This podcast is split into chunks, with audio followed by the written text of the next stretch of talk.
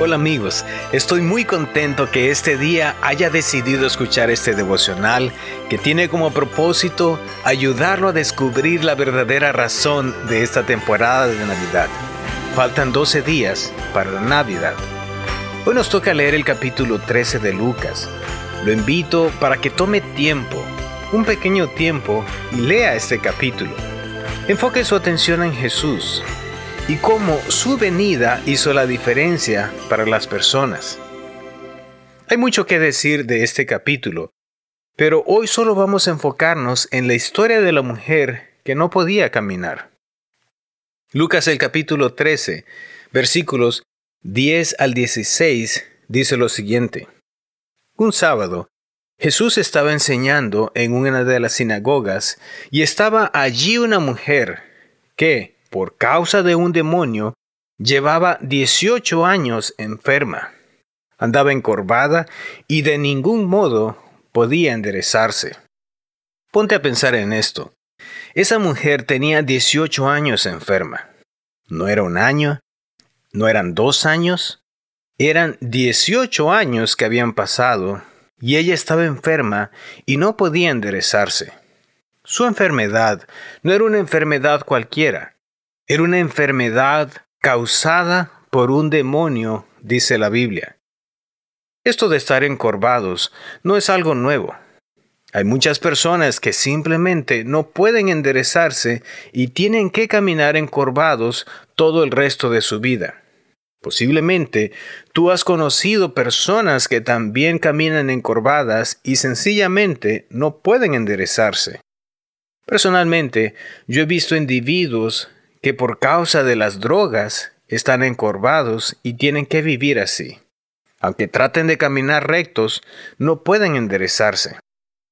Sin embargo, dice la Biblia que en el caso de esta mujer era por causa de un demonio.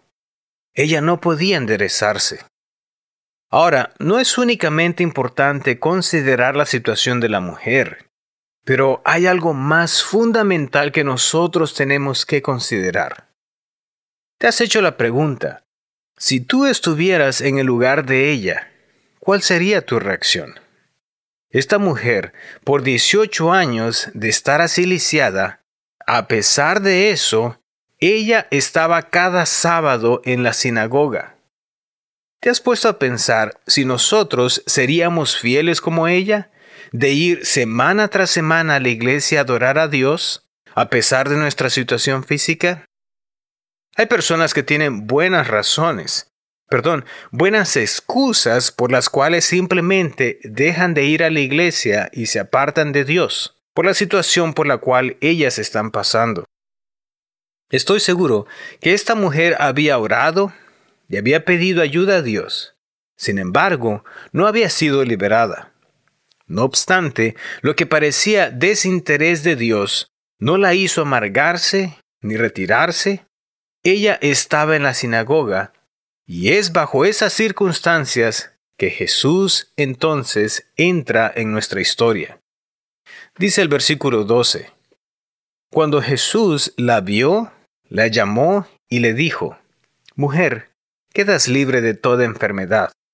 Al mismo tiempo, puso las manos sobre ellas y al instante la mujer se enderezó y empezó a alabar a Dios. Siempre sensible a las necesidades de otros, Jesús vio a la mujer y la llamó al frente. A la congregación le pudo haber parecido insensible que Jesús hiciera eso y la expusiera públicamente. Pero él sabía lo que estaba haciendo.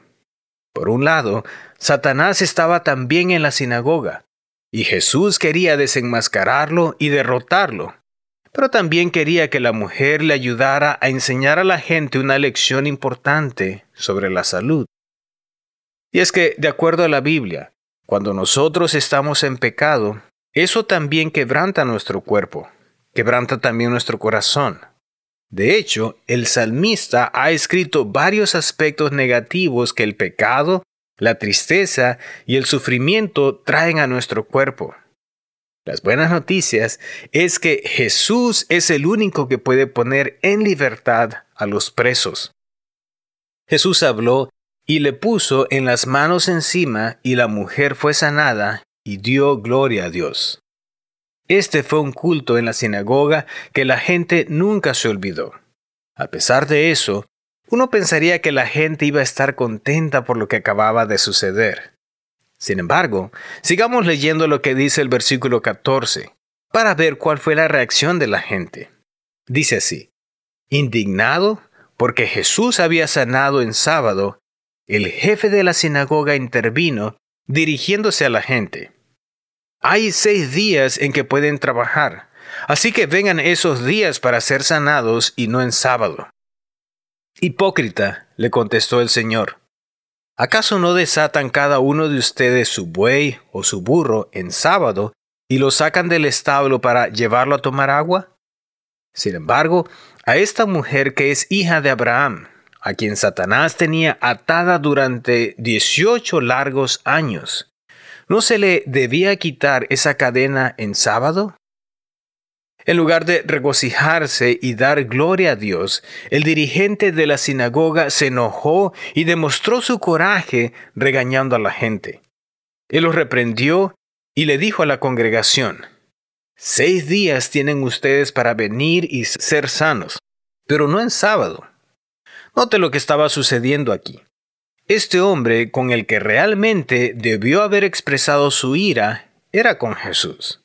Sin embargo, él regañó a toda la congregación por el hecho de estar allí para ser sanados en sábado. Esta es una lección sumamente importante para cada uno de nosotros. Lo que está sucediendo aquí, los consejeros lo llaman triangulismo.